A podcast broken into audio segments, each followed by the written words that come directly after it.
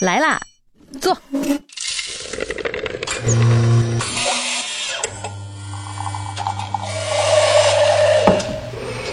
您的半拿铁，请慢用。为什么要从第零期开始啊？特别有互联网精神的一个事情。这两个创始人他们做这个的时候，就是为了致敬 Cypherpunks，然后 Cypherpunks 呢是为了致敬 Cyberpunks。我们现在一聊 P2P，觉得是很负面的词儿。这 P2P 在前几年。啊，他要把这个画卖掉，因为他看 NFT 太火了。我我这这把他虽然把他写死了，但是哎，为了为了钱，我可以把它画回来。突然，人群当中有一个人大喊了一声：“呸呸！”嗯，我第一反应，哟，这传销传到这程度了呀？这是传统的传销的升级啊！结果我还是幼稚了，还是年轻了。这比传销厉害多了。所以说，各位韭菜，呃，各位朋友们，不构成任何的投资建议。咱们也没说这个能赚钱啊，这能赔钱也是可以的。哎呀，大家好，欢迎来到半拿铁第二期序列号第一期，我是肖磊，我是刘飞。对，咱们这是试录期之后第二期试录期，这是为什么要从第零期开始啊？特别有互联网精神的一个事情。我们作为大学，毕竟还是计算机专业嘛，嗯，对吧？那还是有点互联网精神一点。今天呢，我们也聊一个特别有互联网精神的话题，NFT。其实是二一年底就开始火了，一直火到今年年初。你从二一年底才开始算火吗？呃，算非常火。我们之前看到的那几个非常大的新闻，包括呃，OpenSea 就它的主要的交易平台，嗯，开始有那么巨量的交易额，就它的交易额已经好像是收藏品市场里都能占一定份额的。第一个数据，我这儿能搜到的一个数据是有一个统计机构，他们统计了二零二一年整个 FT 市场的规模，嗯，它统计了四个季度，嗯，第一个季度呢还是一点二 B，这个 B 就是 Billion。呃，也就是十二亿美元，美元。啊，第二个季度呢是十三亿美元。嗯，那听起来已经很大了。是，但是到了第三个季度就变成了一百零七亿美元。对，然后第四个季度是十一百一十六亿美元，差这么多。也就是说，从第三个季度比第二个季度同比，可能是个十倍的差距，接近十倍的差。这么多。对，所以所以咱们说啊，主要是从二一年下半。年开始爆发的嘛？啊，那你要是分季度来看的柱状图的话，那确实可能参考性更强一些。我这边看到的一个 non-fungible 的统计的话，呃，是一百四十亿美元的总量，二零二一年。但是呢，它同样给出了一个一九年全球的艺术品拍卖总额的呃数据，一九年全球艺术品一共是一百零五亿美元左右。那也就是说，其实去年一年。整个的 NFT 市场就已经超过疫情之前全年的艺术品拍卖市场总额了。那确实，就还是我们说为什么要讨论一下 NFT，因为它，而而且它跟其他的我们之前说的一些互联网的现象不一样的是，它是真金白银的钱在这里边。呃，这期节目咱们就聊一聊我们搜集到的从 NFT 出生。到它的这些呃过程当中有哪些有意思的一些片段？对啊，我们来聊一聊。想想这期节目，要不我们就起个题目叫做 NFT 前传吧？可可以可以。NFT 的概念我们还没有介绍，是吧？对，我觉得简单讲一下。其实呃，从技术方面讲的那些专业的，我们就不展开。嗯，我们简单说一下它到底是怎么回事儿。Non-fungible token，非同质化代币。对它这个其实是对比同质化代币。嗯啊，所谓的同质化代币。其实就是跟我们法币，所谓我们平时用的人民币也好、美元也好，相对的一个概念，就是我们平时用的这些，它是几乎是一样的，每一张都是一样的，每一张都是一样的。可以拿任意一张一块的换另外一张一块的，你可以交易其他的物品，然后用同样的。但是非同质化意思就是你可能拿到不同的代币，可能也是纸币，但是每个纸币上面画的人头不一样，对，每个纸币上面标注的文字不一样，是。那因为它的艺术价值或者说其他的价值吧，导致每一个代币和每一个代币之间，它们的价值价格可能不一样。是，对。现在讲这个概念，大家更多的是跟它和艺术品相关联。但是如果从根儿上去倒，目前，呃，大家认知当中最早的 NFT 往前追溯的话，有一种说法是要追溯到一九九三年，最早有一个叫做哈尔芬尼的人提出了叫做加密交易卡的概念。那个时候还没有比特币，对吧？远远没有比特币呢。比特币最早是零八年嘛。零八年发的白皮书，零九年一月份才开始挖出了第一个比特币嘛。也就是说，他其实那个时候提的是一个概念，对，就是他把 NFT 这个概念提出来了，但是还没有任何应用。嗯，能不能叫做 NFT 的概念呢？其实应该说是 NFT 的一个前身吧。它当时叫做 Crypto Trading Cards，加密交易卡嘛。刚刚我们翻译过来，它大概表达了一个什么意思？其实很难理解这个东西，就是它是在一个论坛，现在说可以叫做论坛，当时其实是电子邮件列表。他们可能是通过一个邮件组，一个邮件组的地址，大家互相沟通。就我发一个消息，其实邮件组的人都能收到，那相当于一个异步的微信群嘛。啊，对，最早的类似于论坛那种性质的，它是在一家呃叫做 CompuServe 全球第一家网络服务提供商。就这个这家公司早年其实还是挺猛的，一九八九年首度推出了电子邮件服务，高峰的时候曾经达到五十万人。那么他在这个电子邮件列表当中，其中相当于一个一个的群组嘛，他所在的这个群组叫做什么呢？叫做 Cypherpunks，翻译过来呢叫做密码朋克。这个 cipher 是密码的意思。就这帮人是干嘛的呢？这个是一个松散的非正式的团体啊。这帮人就信奉我们进入电子时代了，我们进入信息时代了，必须要通过密码，用加密的方式来保护个人的隐私。而且他们嗯后面有 punk 这个词，其实也代表着他们有有一种叫什么创新和反叛的精神。对，他们是致敬那个 cyberpunk 嘛。在那儿之前，更多的你像密码学啊、加密啊，是政府应用的。在不管是企业也好，还是个人也好，呃，最开始的时候，政府其实还是有一些遮遮掩掩，不太愿意做这个事情的。所以说呢，那个时候提出类似的这个概念还挺前卫的。他提的这个概念去怎么理解呢？大体的意思啊，因为现在能够看到他当时发的那个原文，我特地找了一个大神，类似于黑客的那种大神，我说你帮我看看他到底想表达一个什么意思。我怕我的英语不够精当，涉及到一些挺专业的东西。大神说，你把他的那个代码给我看看行不行？光看这个我也看不懂。我说哪有代码呀？所以，他大概表达了一个什么意思呢？就是通过单向加密的形式，把他们的一些内容吧。做成一个系列，然后呢，这些系列有不同的稀有的属性，然后这些个不同的属性对于这些爱好者来说就有不同的收藏的价值。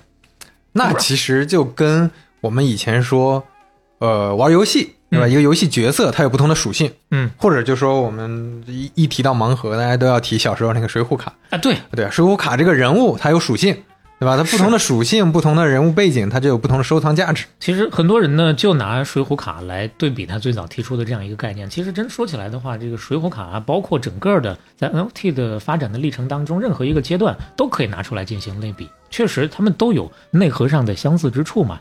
总之，他就用加密的这样一个说法，想要去造这么一套系列的东西。最早可以追溯到这个时间点，而且这个人挺有意思。哈尔芬尼这个人啊，他呢。曾经也一度被认为过是中本聪本聪，哈 OK，但是既然现在我们没有说中本聪是一个具体的人，那就说明他还是否认了，或者说对大家都首先发现不是嘛，他自己是否认的。然后呢，中本聪到底是谁，或者说是谁们？嗯，这个事情到现在最起码是没有一个全球公认的定论，对吧？嗯。而且这个人还蛮厉害的一点是什么呢？他是第一个除中本聪之外收到比特币的人，就是这么神奇。就这两个事儿其实没有必然的联系，但是它确实就联系到一块儿，统一到这一个人的身上去了。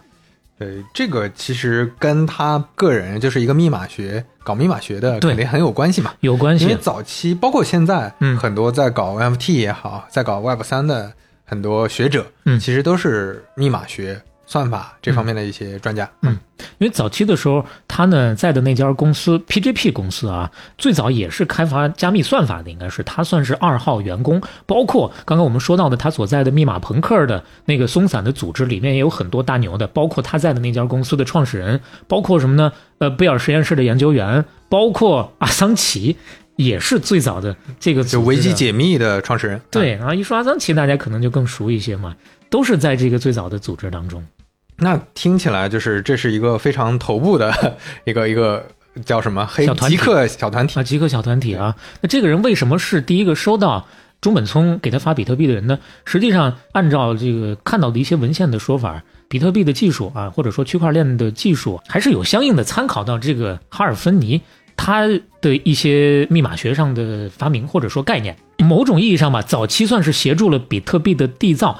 比特币第一笔交易。就是由中本聪发给他的，就是这个是呃虚拟货币史上第一笔交易。给他干嘛呢？让他用来测试。其实，在这第一笔交易诞生之前，你可以去翻翻他的这个 Twitter，呃，在一月十一号前一天的时候，他就发了一条 Twitter，正在跑比特币。而且这个人挺有意思的一点是，呃，他已经往生了啊，已经过世了，是由一些特殊的疾病。二零一四年五十八岁。特别朋克的一点是他去世之后，马上他的遗体呢就交给一个叫做阿尔科生命延续基金，用人体冷冻技术直接保存掉，然后等待将来复苏。就等待有一天能有这种技术可以啊起死回生，对对吧？然后就把他救出来。科幻故事里经常有这种。对对，我特地去找了一下这家所谓的啊这个生命延续基金，它的 CEO 当时在他去世的当天就发了一个声明，大抵有一段表达的意思就是：我曾经多次说过，我等待将来有一天再次跟你 say hi，等你归来的那一天，给你办一个 party 庆祝。大概表达了这么一个意思，是不是特别朋克？是这个，我也查了一下，像这个阿尔科生命延续基金，它是用液态氮。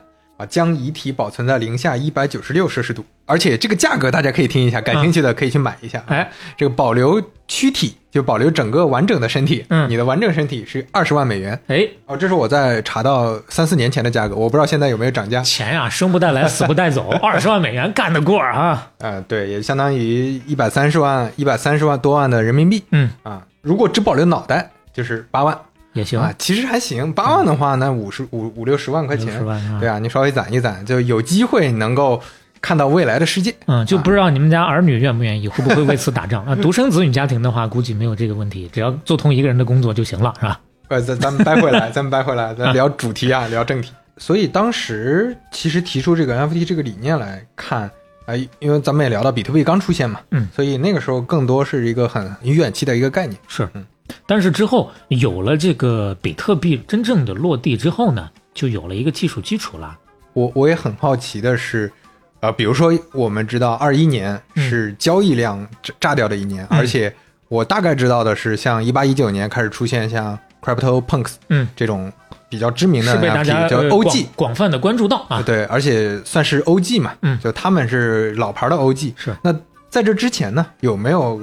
其实之前已经出现过一些雏形，有啊。你要如果按雏形算的话，往一二年去倒，一二年的时候也是有一个，目前来看仍然是可以计入 NFT 或者说这个区块链史册的，呃，算是类 NFT 的最早的代币的 OG，叫做 Colored Coin，有人叫它彩色币，有人叫它染色币。那它的特征就听名字来说，可能也就是币上染了色。那怎么理解这个染色呢？你看，就像刚刚我们说的，你像比特币这样的东西都是同质化的代币，FT 啊，每一个都一样。那染色之后，是不是每一个我们从意向上来解来理解，它就不一样，它就有不同的这个性质了呢？其实这就是最早的想要把比特币的区块链的技术用于货币以外的新用力，就是有了比特币的这个区块链基础之后，大家觉得不光它能搞一个币，我还能够做更多的事情。你比如这个染色币，它想做的就是对某一个或者说某一些地址上的这个比特币去进行标记，去给它赋予不同的意义。赋予什么意义呢？比如说可以赋予股权的证明，可以赋予产权的证明等等。其实听下来的话，它就已经有了一个确权的一个概念了，类似于，嗯，因为我拿比特币，我我我其实拿的是。呃，一个同质化的货币，那其实它代表不了其他的属性。但如果说我在这个货币上标一下，就你这个比特币跟别的不一样，你这个比特币本身还代表着你有附带更多的其他的信息。对，你是我公司的一个股东啊，对，类似这种。就这个怎么理解呢？要简单的解释一下，因为比特币的脚本语言它是允许在区块链里面去存储少量的数据的。哎，这个更多的可能性就由存储少量数据的这个脚本缔造了。就相当于啊，打个不恰当的比方，你在法币之上这一块钱之上，你能写点字儿，这个字儿它是有意义的，别人认。对，就有点像是，呃，比如说一个纸币啊，最右边可能多出来一个空白区啊，是，就有点像我们小时候看啊，小时候用的一些书旁边专门给你个笔记区，类似这种东西。对，如果现实一点的例子啊，我们还可以再举一个，你比如说把一百聪的比特币啊，对，要说一下这个单位的问题哈。聪是比特币的最小的概念，一比特币等于一亿葱。这么一说，大家就理解了吧？就是葱是不能再分了，不能再分了。呃，你可以交易一葱，但是不能交易半葱了。对，就是这一根葱，为什么叫葱呢？就是纪念中本聪呗。就你最小就可以用一葱来进行操作。你比如说吧，我把这一葱的比特币就标记为某场电影的一张电影票。嗯，就这一个比特币你拿到了，上面相应的给你附带一个权利，你明天晚上九点可以来看这场比特币前传。的电影，第一排第一座，嗯，这还是刚才说的嘛，就他把一个信息，一个有价值的信息染到上面去了。对，所以这个彩色币它是它是比特币的一种吗？还是说只是基于比特币造的造的另一个代币？概念上就是你说的后面这种啊，就是基于比特币的一些新代币的产生。当然后面陆续的还有很多，但是它的重要性就在于奠基性。那通过这样一个尝试。确实展现出了现实资产可以链上化的可塑性，嗯，有这么一个发展潜力，所以它其实是利用了当时，呃，比特币用的区块链技术，也是一个代币嘛，就当时相当于发了一个币，啊，发了这个币，它有一些新的属性和一些创造，嗯，但是感觉上当时其实还没有一个好的。应用场景，或者说它的技术条件也不是特别成熟。对，而且确实它有一些限制，所以说后来呢，基本上就沉寂了啊。呃，限制呢，更多说起来的话，也是比特币本身的一个限制啊。因为它虽然说基于比特币区块链给它提供了相对的安全基础，安全性方面基本不用担心了。但是呢，刚刚我们说比特币可以通过脚本来附带少量的信息，这个量确实有点少。它的可扩展性比较差，所以能做的事情有点少。那这个其实也好，呃，容易理解嘛。就像你现在我们看到这件 NFT，它其实是各种图像，甚至有 GIF 图，有各种很复杂的一三 D 动画效果。嗯，那这里面要存的数据量是非常大的。对，它嗯不可能，尤其是像现在的 NFT，其实你还要标记。呃，比如说作者呀，标记这里面的一些协议，比如说作者的抽成啊等等，嗯，这数据是很多的。你单独在这上面肯定做不了这个事情，但是当然你可以去做其他的一些扩展，这些是可以的。但是从效率上，从标准上又会产生一些新的问题。对，就相当于你在这上面再再加一套自己的一个协议层的东西，对，一一套数据，而且还涉及到一个问题，比特币越来越贵，越来越贵。你想要发这个东西，你最起码以一聪为单位，一当年的一聪是多少钱？现在的一葱，你要大量的去做这个事情的话，成本是非常高的，所以这也限制了它的进一步的发展。当然说到这儿啊，还有一个小小的故事，因为这个事情啊是二零一二年啊，这个彩色币是二零一二年的。你要是再往前倒的话，其实二零一零年在比特币论坛上曾经有过那么一个话题，短短的一共只有九层楼，就有人在讨论这个脚本的问题。有人就提了一个问题：“哎呦，我发现比特币上为什么还内置脚本呢？哎呦，这是不是有点过于复杂了？复杂了，是不是就不够安全呢？”提出这个问题的人是谁呢？叫加文·安德森。这个人后来被认为是中本聪的继任者，相当于这个人就是中本聪自己不干了，啊，就我我不管比特币的这些开发了，嗯，然后。交给他的一个，就他他把交接棒交给他了，哎，他来继续来开发这个。他是首席啊，嗯，干了几年之后呢，后来他也辞了，自己去创立了比特币基金会。嗯，咱咱们聊回那个帖子，那个帖子怎么了呢？哦，那个帖子啊，他开始不是问脚本的这个事情嘛？最开始没有人注意到这个事儿，他问到脚本这个事儿之后呢，就有另外一个人当时弱弱的回复了一条，那是不是就表示我用这个脚本系统就可以去自定义资产？就可以有更多的可能性，对，就相当于是让之前，比如说中心化，也不叫中心化吧，就之前大家形成共识的一个完全一样的一一种资产，嗯，变成我可以定义各自自己的资产。哎，这个弱弱的问这个问题的人，他后来呢创立了一个让用户可以用来发行自定义资产的一个交易系统，就是他那个想法其实最后还是落实了，哎，他能交易很多这种实体资产，这其实也确实是一种。就我我把区块链技术应用到这些各种各样的资产当中去的第第一步，这其实是 NFT 能成立的一个很重要的前提。是为什么要说这个事儿呢？其实你看，这是一零年的事儿，刚刚我们说彩色币是一二年的事儿，相当于这有可能就是全世界最早的提出彩色币概念的一个地方。嗯，你看，一直说到这儿为止，正儿八经的 NFT 我们还没见着呢，对吧？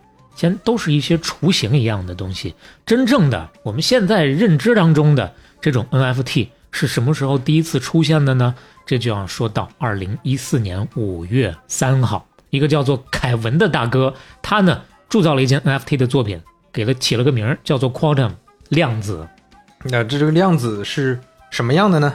哎呀，怎么描述呢？其实就是一组像素化的图像啊，八边形的主体当中充斥着同心圆形、拱形和其他形状。这么一说。不是特别好理解，你可以理解一下日食的时候太阳被挡住的那种感觉，也可以想想，你比如说你现在上网易云开那个什么动效 特效，就是有点那种感觉，一个圈儿旁边就就闪着一些荧光那种感觉，大抵就是一个类似这样的东西，算是目前大家认知当中的世界上第一个可以认为是 NFT 的艺术始祖。啊，始祖这个始祖，那既然说它是始祖啊，它也是 OG，那它肯定也很值钱。我之前找了一下这个量子，嗯，这个画，二零二二年二月份的一个新闻，那很近啊。对他刚卖出去最新的一幅画是一点四七 million，也就是一百四十七万美元，对，差不多相当于啊七八百万人民币。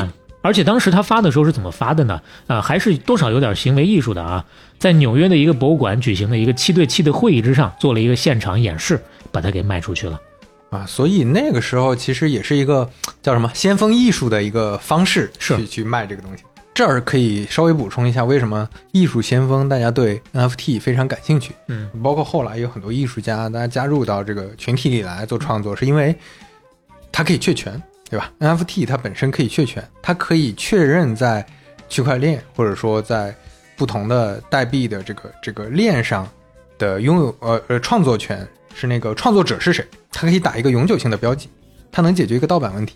就确权是确的现在的拥有者嘛，但是它确权背后它还能确明确这个创作者，这个对很多创作者来说是一个很有吸引力的事情，所以。包括后来的 NFT 的很多协议里面，其实是写清楚的，你是作为创作者是可以抽成的。嗯，你看 OpenSea 里面，你如果创建一个呃作品的话，你可以上面写上，比如说百分之一还是百分之五、百分之三的提成，就在每一笔对每一笔交易都会给你提成。这个东西不管这辈子卖多少次啊，每一次的交易都会给创作者钱，这个是之前任何一个现实的艺术品。没法想象的一个事情。哦，且不说这个事儿到底价值判断上这是不是合理，就且就是说这个操作难度也是非常非常大的。慢慢的有了这种类型的艺术品之后呢，就有它的交易场所的需求。这个就要说到二零一四年，有了一个非常重要的 P to P 的数字资产的交易平台，叫做 Counterparty。当然，这个 P to P 跟我们现在认知的 P to P 不一样啊。呃，现在咱们这个 P to P 是可以关监狱的那种啊，就是其实 P to P 它就是一个底层的逻辑嘛，就是个人对个人，个人对个人是怎怎么都可以。然后就比如说早早期共享经济的，嗯，像那个打车软件，那也是 P to P，是它其实本质上也是 P to P，它只只不过交易的是服务，是吧？我们说闲鱼也是 P to P，嗯，是吧？只不过。现在大家说 P to P 都感觉是个负面词汇，是因为之前火的那些公司那种模式，它叫互联网金融点对点借贷平台，它其实加了好几个属性，加了金融，加了借贷，对吧？它本身是这么一个呃逻辑，但是实际上原始的 P to P 或者本质上 P to P，它作为一个只只提到 pair to pair、person to person 的这么一个概念的时候，基础基础，对它其实就是一个它其实就是一个逻辑基础，对，是吧？就像。刚才说到这个平台，它其实也就是说，个人和个人能够通过它去交易。对，交易的是什么呢？数字资产。其实讲这个平台非常重要的还有一点，就是在这个平台之上，真正有划时代的 NFT 史上意义的，就是它能交易其中一个东西，叫做稀有佩佩 （Rare Pips）。这个稀有佩佩呢，是一种热门的 mem，用热门 mem 悲伤蛙做成的 NFT 的应用。我知道说到这儿，很多朋友已经是懵了啊！什么玩意儿？这是对这句话什么玩意儿？有太多新名词了，咱们一个一个来解释，不难啊。mem 怎么理解呢？其实中文名字现在很多人把它叫做魔音，英文名字就是 meme，me。这个定义是什么？在同一个文化氛围中，人与人之间传播的思想行为或者风格。嗯，这也不好理解，理解成梗就行了吗？对，其实。很很容易理解的，就是它是一个梗啊，在在现在像脱口秀大会这种已经破圈了，大家知道单口喜剧里面有所谓的梗，对，呃，其实就是这个 mem 啊，也也有点像我们小时候经常听相声，嗯，相声里的包袱是它也是梗，对，当然这是语言的梗啊。你除了语言之外呢，你一个表情包、一个图片，只要你发出去，大家都懂他想表达一个什么样的意思的话，都可以叫做 meme，叫做魔音。那这个这个佩佩是怎么回事呢？对，这个佩佩它是其中的一个梗，一个魔音。那它佩佩其实是一个名字，谁的名字呢？是一只青蛙的名字，绿色的青蛙。你说实话，说到佩佩这个名啊，我我是想不出来是哪个是个什么样的形象。但是大伙如果看到这个图啊，回头我们会把这个图放到 show notes 里面，就是一个青蛙，一个简笔画画的一个很，就你感觉画工很粗糙，但是还挺有趣的一个青蛙。我提一个场景，大家回想一下，就这两年到了七夕，到了情人节的时候，会有一些人专门给单身人定制那种。咕呱咕呱咕呱那种服务，哎，咕呱咕呱叫的那个蛤蟆，就是这个青蛙的其中一个变种，就是那个形象。对，这个我是真没听真没见过。你有对象，所以你没见过，这很正常，你就不用凡尔赛了。对，回头可以大家去网上查一下，我我我是不知道啊。呃，搜一下悲伤蛙啊，也能够找得到啊。那这个悲伤蛙跟 NFT 之间是啥关系呢？哎呀，这个说起来就长了，其实还得从他的悲伤蛙的火的历程开始讲起。他是怎么火的呢？首先，这个作者最开始画这个漫画的时候呢，其实还给他安排了三个小伙伴，一共四个形象。这个蛤蟆是其中一个。我看了看那个形象，有一个长得像条狗，另外一个可能是个兔子，还有一个实在很难判断，脑袋全是毛，可能是个猴子之类的啊。这四个小伙伴当中呢，这个蛤蟆相对来说是比较有性格的。当时的作者马特给他的定位就是享受简单生活，喜欢吃零食、喝汽水、尿尿的时候喜欢把裤子脱完的，就这么一个小青年。其实听起来，我不知道别的那几个角色的设定啊，但听这个角色设定，感觉还是挺接地气的。特别是最后上厕所的这条，对吧？嗯，小时候可能我们也都尝试过啊，上厕所的时候把裤子退到脚踝。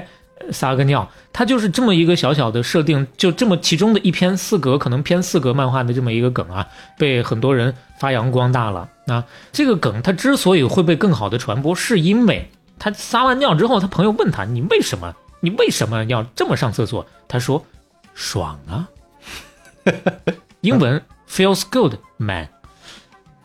这就让这个角色顿时立体起来了。哎，而且呢，有了这样一段表述之后，他是在哪儿火的呢？这要说到另外一个，算是在互联网史上也是臭名，呃呃一呃流传千古的，现在当然依然还活着啊，一个重要的论坛叫做 Four Chain。如果对国外网站比较熟悉，可能大家也多少知道这个网站，因为它创造出来了太多的什么 meme。啊，对啊，呃，比如说在这个网站上火的表情包有。那个柴犬的表情包，它起了非常大的助推的作用，还有暴走漫画的那一系列的表情包。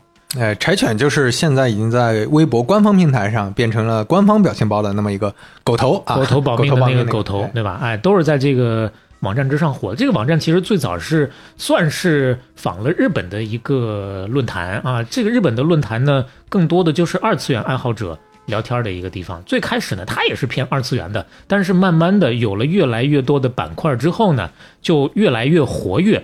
怎么说呢？在网上，Fortune 人称互联网粪坑、种族主义垃圾场、人性深渊。这这听起来确实大家对他印象不怎么好。对呀，为什么会有这样的一个描述呢？就是跟他这个论坛的性质是有关的。首先，它是匿名的论坛，你不需要注册就可以发帖。就可以讨论，这就很容易理解为什么是人性的深渊了。就你，但凡是匿名的社区，而国内也出现过一些匿名的社区，那这些社区里那真的是乌烟瘴气的，你不用为自己的言论负责嘛。而且还有很重要的一点，就是大多数版面它的帖子上限是十页，一旦内容超过这个上限之后，旧的帖子就会被顶掉，永久的就删除了，没有了。所以说有点月后积粉的意思，就有点像那个 Snapchat，哎啊，这里面就比较受年轻人欢迎嘛，就我。可以更不用为自己的言论负责了啊！所以说，在这个论坛里面，慢慢的讨论的风气，包括新加的一些板块，就开始剑走偏锋了。里面甚至出现过一些很极端的事情，有直播杀人的。最开始大家不信，但是后来哦，发现上了新闻了，还真的就是。有人呢留言说，谁能猜到我的 IP 地址，我就公布一个埋尸的地点。有人猜到了，他真公布了，大家还是当开玩笑，结果没想到。警察去一挖，真的找出人来了。另外呢，里面还有一些诱导自杀的一些事情，就不细细的说了。总之呢，确实发生过很多恶劣的事情，而且不可追溯。但不管怎么说，因为这样一个平台，那只蛤蟆火了。其实最开始的时候，那只青蛙，咱们刚刚说了嘛，积极向上的人生态度啊，天天带着笑的一只青蛙。但是呢，某一年啊，不知道谁在搞创作的时候呢，就把它嘴的方向往下转过来了，从一只笑蛙变成了哭蛙。然后呢，给他的那句格言也变了啊，开始是 feels good man，后来变成 feels bad man，变成悲伤脸、沮丧蛙。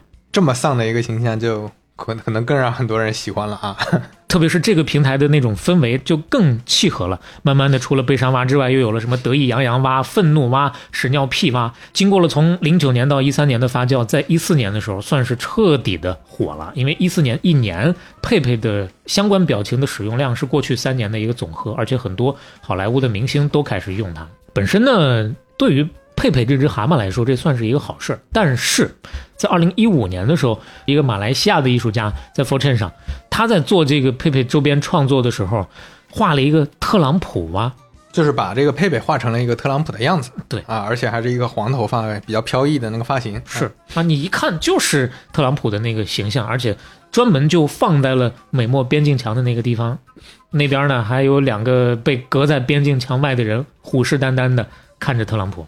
嗯，于是从此开始，这个蛤蟆的形象就跟特朗普有了一个相对比较深入的绑定。越来越多的人在这种基础之上来创作川普蛙，而且最重要的是，过了三个月，川普自己在他的这个 Twitter 上，因为那会儿他正好跟希拉里在竞选总统呢，他自己在他的 Twitter 上也把那张图发出来了，就相当于官宣啊，我认可这只蛤蟆跟我有联系、有关系。那这个时候，原来这些网民可能就比较狂欢了啊！这这这官方认定了，相当于，相应的就有很多人把它当成了极右翼，把它当成了甚至是什么代表仇恨的一些表情包。你想吧，就川普身上带的那些个色彩，基本上这只蛙也都有。而且呢，没过几个月，川普的儿子小川普也在自己的 ins 上发了一张 P 过的照片，把敢死队的那个本身电影的海报，其中两个脑袋，一个换成他爹，一个换成这个川普蛙。相当于又加深了一层认知，而且还有一个非常关键性的事件，就是一六年八月份的时候，希拉里在某一个线下呃竞选演讲的过程当中，突然人群当中有一个人大喊了一声“呸呸”，嗯，这当时其实很多人是懵的，喊的什么？但是大家会很好奇，这究竟是啥东西？于是就去追根溯源，哇，这个东西就被更多人知道了。这就是二次元破圈了，哎，二次元进到三次元里了。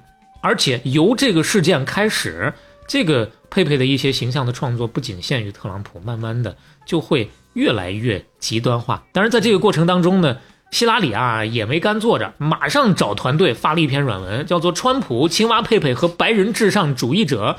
大体意思就是喷他嘛，就是说这个佩佩啊，这个东西啊，就是是一个用心险恶的符号。他呢，就跟白人至上有着密不可分的关系，就那些政治不正确的一些认知和言论，全部都跟他绑定到一起了。当然，就是指桑骂槐的在说特朗普了。对他，他其实本本来用心是想要，主要是攻击特朗普嘛。但是这个过程中，顺便就把佩佩给带火了。慢慢的，咱们刚刚不是说了吗？越来越偏，越来越偏。有人把他创作的跟三 K 党有关系，有人把纳粹的标志贴到他的身上，等等吧。就感觉佩佩身上已经甩不掉这些标签了。嗯，那你你想，这个时候怎么他怎么刚提的还有一个创作者呢？这创作者估计挺难受的。马特，你说刚开始他火的时候，其实跟这个创作者也没有多多大的关系，也不是因为他火的啊，是在 Fortune 上大家做各种各样的二次创作才火。但是他乐见其成啊，对吧？啊，我原创的这个东西被大家喜欢，他肯定也有相关的一些利益。但是慢慢的，这个东西形象越来越走偏了之后，他也着急，于是他也想了一些办法。你比如说，在这个互联网上，在 Twitter 上发一些内容，拯救佩佩，呼吁大家跟他一起去改变。但是呢，没有多少人关心，失败了。再不行呢，他就直接去起诉，把那些公开跟佩佩扯上政治关系的人一并打包起诉，也没有用。最后，嗯，他想了一个什么办法？嗯。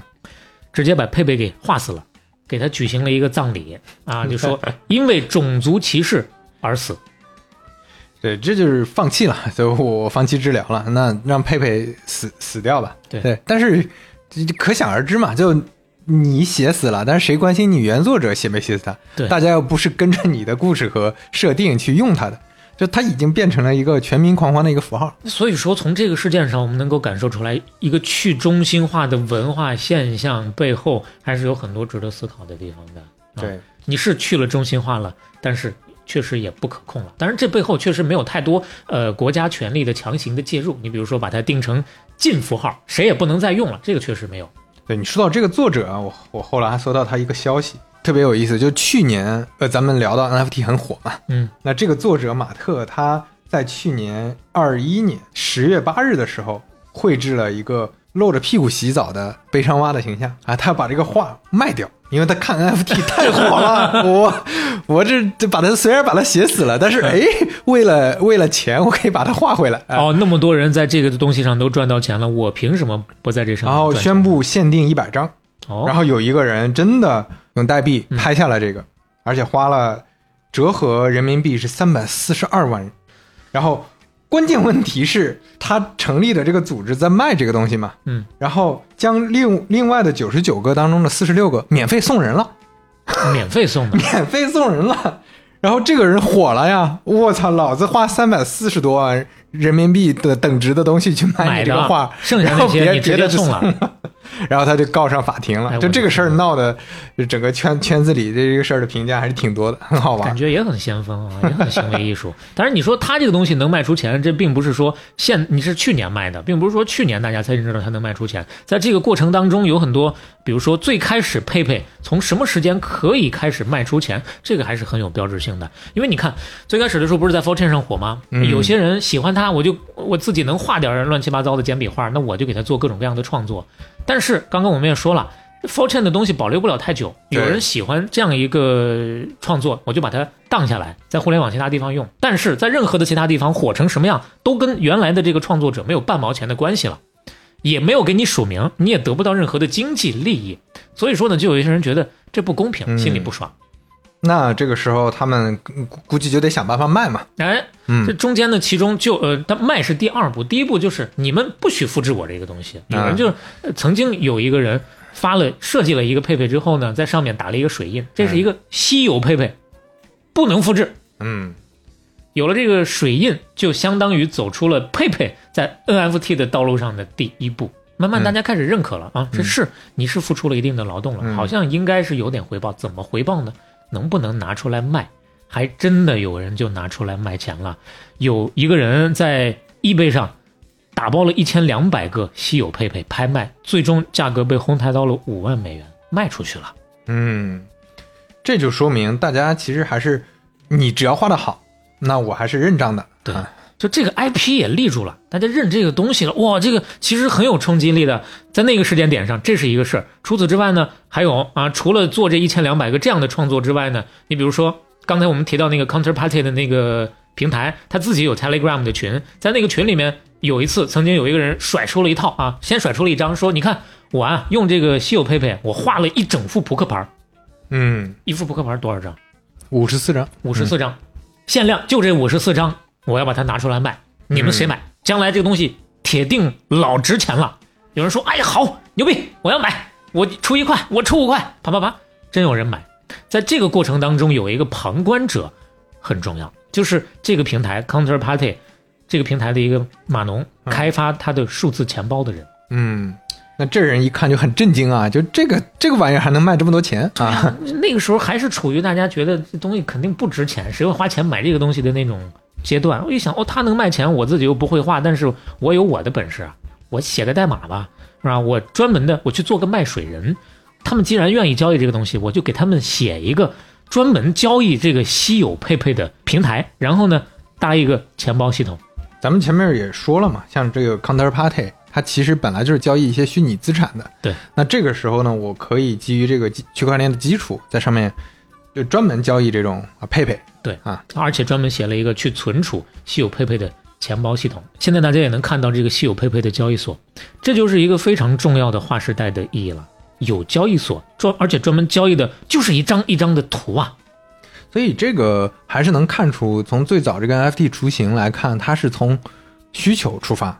啊，它不是说有人觉得，哎，我觉得就什么什么该怎么怎么弄，嗯啊，我去设计一个大家都来用，也也不是这样的，哎，对啊，没有那么自上而下，是吧？都不是自上而下的互联网产品，其实。但你像这种，它就是大家先在那儿交易，开始买卖，开始买卖，开始买卖。但是你你这个买卖其实还是解决不了那种我们前面说的确权的问题。其实，呃，确权就相当于打一个永久性的水印嘛，我解决不了这个问题。嗯，那我卖出去了之后，它还是可以传播出去，拿着没水印的，然后别人还可以复制去用。所以，如果是有一个数字资产的这么一个交易所的话，它的性质就不一样了。嗯，所以大家也也会对这个比较认同。但是因为佩佩这个东西实在是太火了，它是一个绝对标志性的形象。所以我们单独拿出来讲它的故事。其实，在这个期间，有了这个交易所，就是啊，二零一六年的事情了啊。呃，在这个期间，一三年到一五年，区块链上的社区对链上的卡牌资产就进行过一轮的探索，就是卡牌游戏当中的那些个卡牌。那刘飞可能相对会比较熟一些。对，像呃，我们小时候都会收集那个水浒卡，刚才也提到了，水浒卡背面其实是有属性的。不知道大家有没有印象？有属性啊，有技能啊，等等。其实它本来设计就是模仿卡牌游戏设计的，只不过水浒卡这个东西我们当时没玩起来，只用来收集，没用来对战。对它这里面一些规则啥的也不清不楚的，所以大家没拿来玩。但是实际上，你像游戏王，大家可能多少听说过，嗯啊，像那个宝可梦，也就是以前我们说宠物小精灵，它本身就是一个收集卡牌类的这种游戏。呃，像我们现在经常会玩各种各样的桌游等等。它是相当于是一个大型的游戏，这里面有不同的角色，有不同的技能或者物品、道具等等等等。那它背后的各种各样的属性，就代表着这个东西有多有价值，嗯，多值钱，嗯，对吧？我我我记得之前看过一个新闻，有一个公务员，这个公务员好像是一个税务局的前台，嗯，不知道你有没有印象？嗯，就他我没看过他。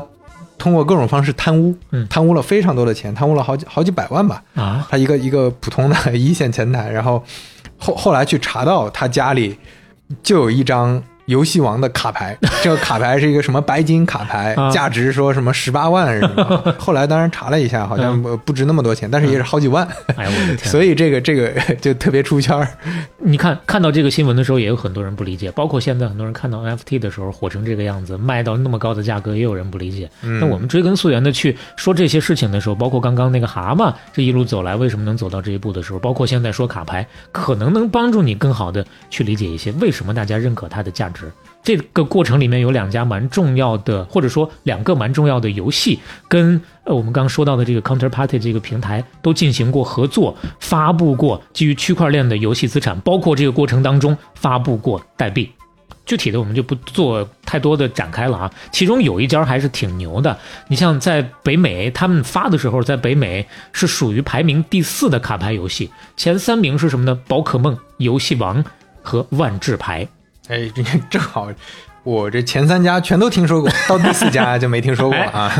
但是没有那么火，但是正儿八经的其实是算是大型的主流的游戏公司了。这也是一个非常重要，二零一六年非常重要的一个事件，就说明主流游戏公司对于游戏资产的数字化开始感兴趣，开始做探索，开始跟这个数字交易平台去做合作了。这是有特别有象征意义性的历史意义的一次探索吧，也是。对。我觉得对于 NFT 来说，可能很多人只是看到说，哎，他画画的这样有什么好看的？这个好看是不是值这么多钱？但实际上，你你背后意识到说，比如说艺术收藏品的价值，这是一种价值啊。就像那个梵高画的星空，那它是有收藏品的价值，这是一种。那像游戏，它代表的另一种。就我在这个游戏里，它本身也有一些炫耀和，呃，社会地位、社交货币的这么一个成分啊，这个就更好理解了。对，这个非常好理解。然后包括像佩佩，对吧？它也是先有文化属性，先有大家的认同认可，再有这基础之上，可能，嗯，在共识之上，大家觉得啊，这个东西值钱，而不是说很简单的说，哎，我看到这个画画的好好不好看？那你说佩佩这个这一个画卖了几几百万？那这真的好看吗？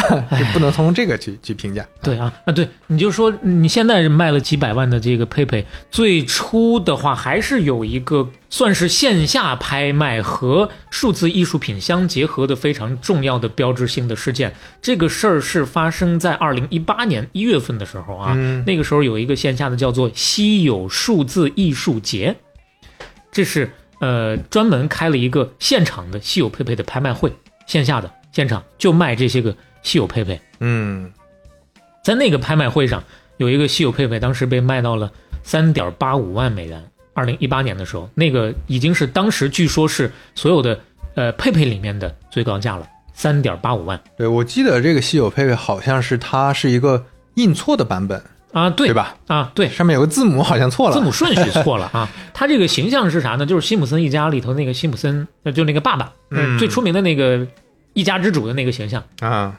呃，用它跟青蛙做了一个合体。换了一个那个辛普森佩佩，然后就是当年三点八五万美元的拍下来的这个，查了一下，去年两百零五个币转手了，算下来的话大概是三十二万美元。我觉得这个虽然大家看起来这个三点八五万美元目前看也不算很值钱，对吧？跟那些其他的 NFT 比，但是在一八年当时，嗯，肯定还是能相对引起轰动的。对。就那个时候，大家就开始关注，说：“哎，这个什么玩意儿？对，就能拍出个三三万多块。”就就像刚才说的，如果说一个呃特别喜欢消费买东西的一个年轻宅男，嗯，他能买一个白金卡花十几万，那大家都得关注一下，这是怎么回事啊？对啊，就那么一张卡，而且是线下形式的，更传统的，大家认知是其实相当于要更赋予它一些价值共识的这么一种神圣的仪式之上，就那么一张破卡，还是数字形式的卖出。这个钱，对，其实是震惊到很多人，也启发到了很多人，也是从那个时间点开始，有点大航海时代爆发的那种意思吧，呃，促使很多人开始关注这个事情。所以感觉上，像 Rare Papers，就是这个稀有佩佩这个交易所，它确实是 OG 中的 OG。因为我们现在聊起来，就是 NFT 发展太快了，就我们现在看，像 Crypto Punks 的这个所谓 OG，嗯，其实也是一七年创立的，嗯，对吧？但是它一一九年可能陆陆续续开始受到大家关注，其实也是没几年的事儿。而且说实话啊，他创立的比那个 Crypto Kitties 要早一些，但是。呃，当时 Crypto Kitty 可是正儿八经的出圈了，就是加密猫这个东西，嗯，很多人可能说起来还有印象。我记得一七年那那 NFT 啥东西我肯定不知道，但那会儿加密猫的新闻我可是真关注到过的。就它会跟着区块链火的那个时候，就大家都在聊它了啊。对对对对，包括以太坊那个时候也是呃大范围的被更多人去关注到的时候。我第一反应，哟，这传销传到这程度了呀？啊，什么数字化的搞一些猫咪的卡通的形象啊，还搞还能两个合一个，还去生小猫之类的这种东西，就是传统的传销的升级啊。结果我还是幼稚了，还是年轻了，这比传销厉害多了。但那个时候加密猫的出圈被很多人知道。你像什么叫做 Crypto Punks，什么叫做加密朋克？真的就是最近这一年多的时间才被大家所知道。对，像 Crypto Punks，咱们提到这个，跟前面最前面咱们聊的那个 Cypherpunks，啊，这个名字都很像，而是而且是故意的。对，就这这两个创始人，他们做这个的时候，就是为了致敬 Cypherpunks，然后 Cypherpunks 呢是为了致敬 Cyber Punks。对 对。刚一开始说那个 Cyberpunk，大家还记得吗？密码朋克啊，那是最早的、最早八十年代就有的一个那个松散的组织，确实是先驱中的先驱了。后面其实发生了非常非常多的故事了，咱们可能就没法展开完全讲完了。像 NFT 的出现之后，嗯，那些所谓的一些头牌，像那个呃 Crypto Punks 啊，像无聊猿啊，嗯像他们真正彻底破圈，就让几乎所有搞互联网的人。甚至互联网之外的人，大家都在关注，是因为各种上亿甚至十亿的各种很夸张的一些成交。对，就包括一些明星和大佬，大家都已经把头像换成了 FT，对，都已经花了大钱去买这些奇怪的虚拟卡片、图像和土地，对吧？这这这个这个其实这两年。已经发生的事情，对，那就这两年最新的这些我们就不聊了，因为我们叫做前传嘛，对吧？新的这些呢，第一，你可能通过各种各样的新闻有关注到；第二呢，呃，哪怕是隔壁的很多的节目当中，大家也有。呃，讨论到，而且实时的都在发生一些新的变化。你就说我们我们刚说这个加密猫，现在呢总数可能一百七十多万只了吧？呃，它的地板价，而呃最初的那些啊，就是第一代的加密猫是没有办法通过合成来获得的，就不能生的那不是生小猫生出来的那种啊原 祖宗猫，地板价一百个以太币，算下来一百九十多万人民币，最高的一千个一千九百多万。呃，这儿要稍微解释一下地板价。嗯，啊，这个地板价意思是当前的最低标价。这个最低标价就是因为它是个交易平台，它不是一个官方定价嘛，所以是卖家出价，买家也能出价。对。然后这个地板价是指的最低的卖家出价，也就是说这个价你是一定能买到这个 NFT 的。嗯，就此刻你如果下单的话，最低对要付出的成本是多少？对，这儿我觉得可以稍微提一提像 CryptoPunks，因为它为什么说是 OG？因为它定义了一个可能我们算是，嗯，我们现在看算是一个标准的东西，就是它发明了一个嗯套路或者模式吧，就它的角色总量是一万个，而且每每两个都不不能相同，不能重复。不重复。然后这里面它又贴合了像安迪沃霍尔，就经常有人提 NFT 的时候会提到安迪沃霍尔，啊，是是是对吧？安迪沃霍尔有一个思想是每个人都能出名十十五分钟还是五分钟？15分钟吧哎不重要，啊 反反正他的意思就是都能出名。嗯，然后每个人和人之间是不同的，但是现在消费主义社会呢，那我们现在用的电脑都是一样的，手机都是一样的，嗯喝的饮料都是一样，那怎么办呢？就在这个无穷的重复当中，去有一点不一样，这是他的一个很重要的一个一个思维，一个思维方式。那这里面呢，你像 CryptoPunks 呢，这一万个看起来都类似，就是它的特征能让你知道，说我当看到的这个的时候，我就知道哦，这个是这个系列的是是这个系列。嗯但是呢，你这每一个可能又有又有略微的那么一些不同，对，这就跟那个刚才说的卡牌一样，所谓的稀有属性啊，rare 跟那个佩佩也差不多，对吧？就这里面，我记得像像有一些特殊的，比如说口罩，嗯，他他在那个发呃在创作这些绘画的时候，其实还是没有疫情的，但是那里面已经设计出来很多口罩所以这个哦口罩又变得很稀有了。对，它本身这些头像就是一些随机元素的组合嘛。对啊，当然也不能叫做完全随机，就是规定这些元素的随机组合。对，嗯然后所以它最后组合出来这一万套，而且是永久就保持这个数量，因为我要保持它的稀有才能升值嘛，嗯所谓。呃，这个模式基本上是后来呃很多很多 NFT，尤其是这种头像类的 NFT 的一个模仿的参考的一个对象。对，而且 CryptoPunks 呢除了这个，还有一个视角是它是头像啊，啊这，头像这个太重要了。能拿来装啊，一八啊一九年疫情开始之后，大家在网上的社交越来越多，是而且包括那个推特呀，包括那个当时火过的 Clubhouse 呀，对各种各样的社交平台，我的头像基本上都会被人看到，嗯会大量的曝光。那这个时候，我的头像代表着什么？这个时候就跟安迪沃霍尔这个思想就结合起来了，就是我的头像一定要有特色。你就传递很重要的信息量。你像 Clubhouse 啊，能够展现的个人的信息量很少，头像就占了相当一大部分，所以说它的重要性就很大。对你要是说当年的人人校内，可能它的重要性就不见得有那么大。对，就你你像比如说我们现在说微信头像，嗯它的重要性会稍微大一些。嗯，但你如果说是一个内容非常多，大家主要是看内容，不太关注作者的这个它的社交属性比较弱的一个平台，嗯那关注的就会少一点。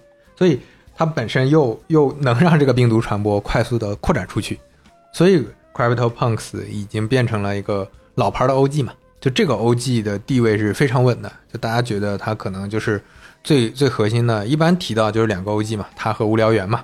无聊猿可能开创了另一个新更新的一些东西，加入了很多新的东西，所谓的社群，嗯还有很多比较创新的地方。就比如说他，我我觉得他的商业头脑会比 CryptoPunks 更突出一些。CryptoPunks 他可能就一直保持现状，但是他的运营更佛系一些。对对，无聊猿呢，他会说突变猿，对吧？我不知道你知知不知道那个突变猿，嗯，对整活儿啊，而且整出来的这个活儿呢，立马在整个的这这个 OpenSea 的成交量的排名之上也是蹭蹭的，对仅次于它吧，应该，是。就我你你现在你这个无聊猿长这样，对吧？嗯我可以给你突变一下，然后你的眼睛里面冒冒什么东西啊，头发什么的，然后给你给你 换一个形象，相当于自己抄自己，是吧？对，就就是衍生品嘛。嗯，其实有点像是我要打下沉市场啊！这我现在一个头像已经八十个币了，买不那买不起了大家。哎，我给你搞个 呃，八个币的，你总买得起吧？你就像伯克希尔哈撒韦啊，这个巴菲特的公司，这这每一股已经超过五十万美元了哈，那买不起怎么办？A 股买不起，你去买它的 B 股啊，拆吧拆吧还能买啊。是对，这差不多这个意思，就是你这还买不起吗？那我就运营，包括到后面出现了更多社群啊、背后文化的这些东西，这都是后话。但是这几个 OG，包括 Rapips 在无聊猿和 CryptoPunks 之前已经验证了这条路是走得通的，也起到了非常重要的历史作用。哎呀，确实，嗯即使我们向前回溯了这么多的历史，以及背后可能存在的各种各样人性的原因，依然会有很多人不认可这背后的价值。你像，呃，CryptoPunk 现在最高的成交价有多少？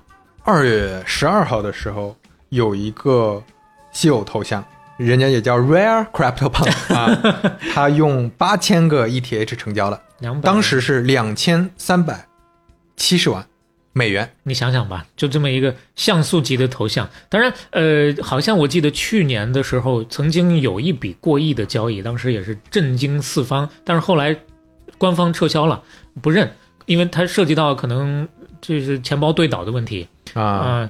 相当于在洗这个价值。当然，说到这儿了，可以多说一句，很多人也觉得不认可它的价值，背后还有一个原因，就是这些玩意儿谁知道是不是拿来洗钱的？有多少是拿来洗钱的，对吧？嗯，随随便便几千万美元的几百万美元，你说拍就拍出来了。涉及到呃加密货币也好，涉及到 NFT 也好，这背后这个灰色的层面始终都是伴随它一直存在的，没法去彻底的隔离的。对我们前面其实聊到它的一些。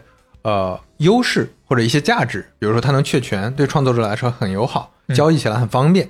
然后呢，它这里面又能让你有很多身份上的一些象征，而且而且这个东西我我之前想过嘛，就你比如说你买了一个艺术品，你只能放家里，你除非就天天开门开 party，大家来看我有这个收藏品，天天发朋友圈。那你其实啊，现在可以发小红书，对吧？小红书流流量可能大一点，但是你还是有限。嗯，你如果把它换成头像啊，我是我这个是我买的一个一个 Crypto Punk，嗯，那这个这个的炫耀啊，它的效率也非常高，就是我们说效率上，这是它的好处。但是它你从它负面的方面啊，也不叫负面，就它现现存的各种各样的问题来看的话，也也有很多。就像刚才它背后洗钱，另外一个就是它其实，在很多人来说，尤其现在。你你为什么我们前面说它用很高的价钱被交易之后，很多人开始关注？因为大家觉得这个能投机啊。那投机的人多了之后，这里面就变成了一个二级市场，一个一个可以操盘的市场。那这个操盘的市场是非常对可怕的。你本身 NFT 的流动性就很小，太容易被操盘了。对，流动性很小，规模很小。然后有的 NFT，你你说。一千个、一万个，哪哪有上市公司只有一千股、一万股？嗯，那你这里面的一些操盘空间是非常大的。所以说，各位韭菜，呃，各位朋友们，听故事是一回事儿啊，在这个过程当中寻找机会，当然谁也拦不住。包括以上我们聊到的所有的这些，纯粹就是从史话的角度啊，按故事来讲的。不构成任何的投资建议。咱们也没说这个能赚钱啊，这 能赔钱也是可以的。反正话不能说这么早。我觉得最重要的还是大家了解这背后的历史，然后了解这里面的一些信息，再去做投资。我感觉从我自己的经验来说，嗯，了解 NFT 其实是一个很有意思的。我们去看一个技术，它怎么跟场景。怎么跟过往发生的事情，还有各种各样参与在里面的人，呃，发生的各种各样的事情，这么一个感受和启发，我觉得这里面会有很多有意思的东西。嗯，对啊，就我们并不只看到这里面特别，比如说很很负面的东西，这边投机分子啊，或者说的资产可以容易被操盘或者怎么样，我们也不只看到这里面烈火朋友繁花似锦的目前的景象。对我，我们还是看看这个过程当中，我们能了解到哪些有意思的东西。然后有助于我们 后面去，对后面去更好的完成韭菜的自我修养。对，好，那我们今天这期就聊到这儿啊！我是肖磊，我是刘飞啊，我们下期再见，拜拜。